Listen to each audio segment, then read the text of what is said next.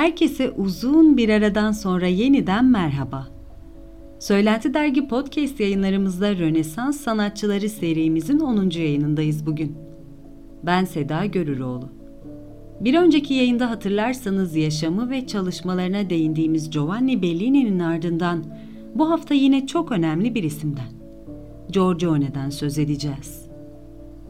1478'de Treviso yakınlarında Venedik Alplerinin Sarp kayalıklarının vadiye doğru indiği bir yerde, Castelfranco'da oldukça mütevazi bir aileye doğuyor. Gençliğinde Venedik'e gidiyor ve Bellini kardeşlerin atölyesinde yani Venedik'te eğitim alıyor. Vasari'nin aktardıklarına göre daima aşka meyilli ve lavtaya çok düşkün.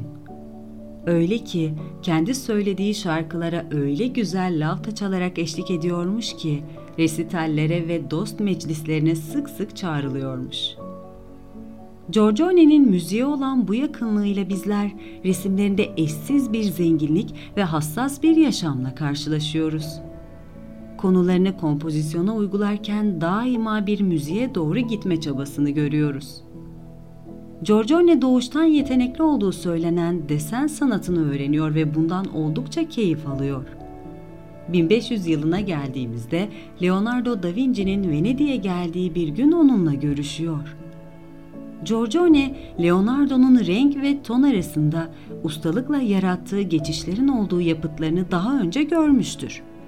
Ve bu üslup ona öylesine hoş gelmiştir ki hayatının sonuna dek bu üslubu kendi çalışmalarının temeline yerleştiriyor. Özellikle bu üslubu temel aldığı resimleri yağlı boya resimleri olmuştur.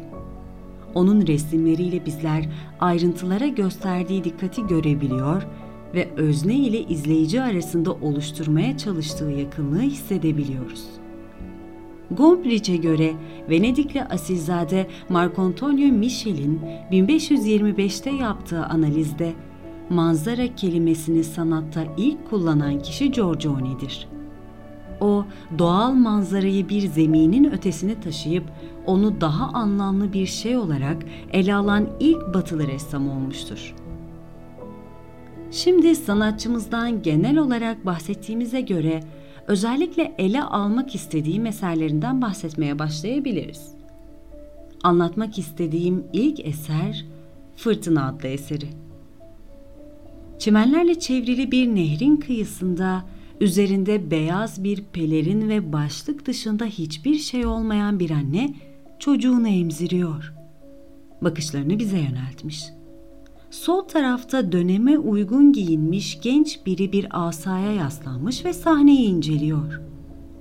Sahneyi çevrelemiş olan iki ağaç ve kasabayı diğer kasabaya bağlayan ahşap bir köprü ve gökyüzünde çakan şimşeği görüyoruz. Bu eser sanat tarihinde oldukça büyük bir etki bırakıyor. Resimde gördüğümüz erkek figür bir asker mi yoksa bir çoban mı? Bununla birlikte anne bir tanrıça mı?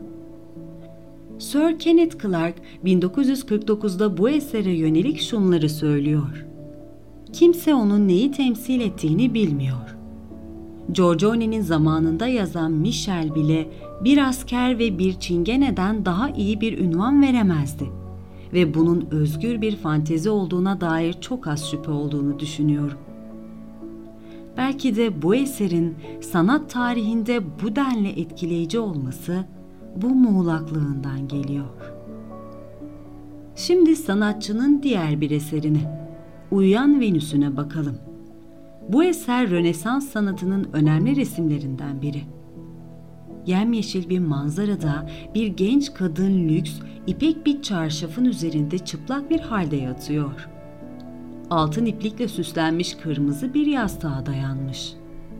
Uzandığı çimlerin üzeri kır çiçekleriyle kaplı ve uzakta ormanlar ve tepelere uzanan bir manzara var. Giorgione bu eserinde aşk tanrıçasının vücut kıvrımları ile doğanın görünümünü özdeşleştirmiş. Sanatçımız diğer eserlerinde rastladığımız doğa ve insan birlikteliğini aşk üzerinden yeniden yorumlamış. Bu resimde Venüs'ün duruşu ve ifadesiyle Giorgione, biz ve Venüs arasına mesafe koymuş ve onu bir nevi dokunulmaz kılmıştır. Giorgione'nin anlatmak istediğim son bir eseri daha var. Yaşlı bir kadının portresi adlı eseri. Bu eser beni oldukça etkiliyor. Siyah bir arka plandan beliren yaşlı bir kadın. Başında gri saçlarının bir kısmını örten bir şapka var. Bize doğru yönelmiş. Neredeyse dişsiz olan ağzı açık. Sanki birazdan konuşacakmış ya da zaten konuşuyormuş gibi. Sağ eliyle kıyafetinin üst kısmına dokunuyor ve kendini gösteriyor. Aynı elinde bir parşömen görüyoruz. Üzerinde de bir yazı. Zaman ile. Bu resimde ilk bakışta güzellikten yoksun bir kadına rastlıyoruz. Ancak bu yaşlı kadın yaşına rağmen hala hayat dolu ve sanki bizimle bir araya gelecekmiş gibi bir canlılığa sahip. Yaşlı kadınla göz göze geldiğimizde yaşamın kısalığı geliyor aklımıza.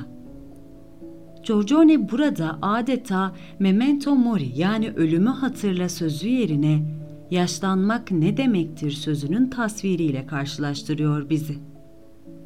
Burada gördüğümüz bir yandan zamanın insan bedeni üzerinde bıraktığı tahribat olurken, diğer yandan kırılganlığı ve benzersizliği oluyor. Yayını bu eserle bitirirken noktayı Wolfgang Aylan'ın sözleriyle koymak güzel olacaktır. Leonardo ile birlikte Giorgione, modern sanat tarihinin ilk saf ressamıydı ve ondan sonra nesiller boyu ressamlar üzerindeki etkisi tüm çağdaşlarını geride bıraktı. Modern Avrupa sanat tarihinde şiir ve doğallığı birleştiren ilk ressamdı. Gerçekten modern resim Giorgione ile başlar. Dinlediğiniz için teşekkürler.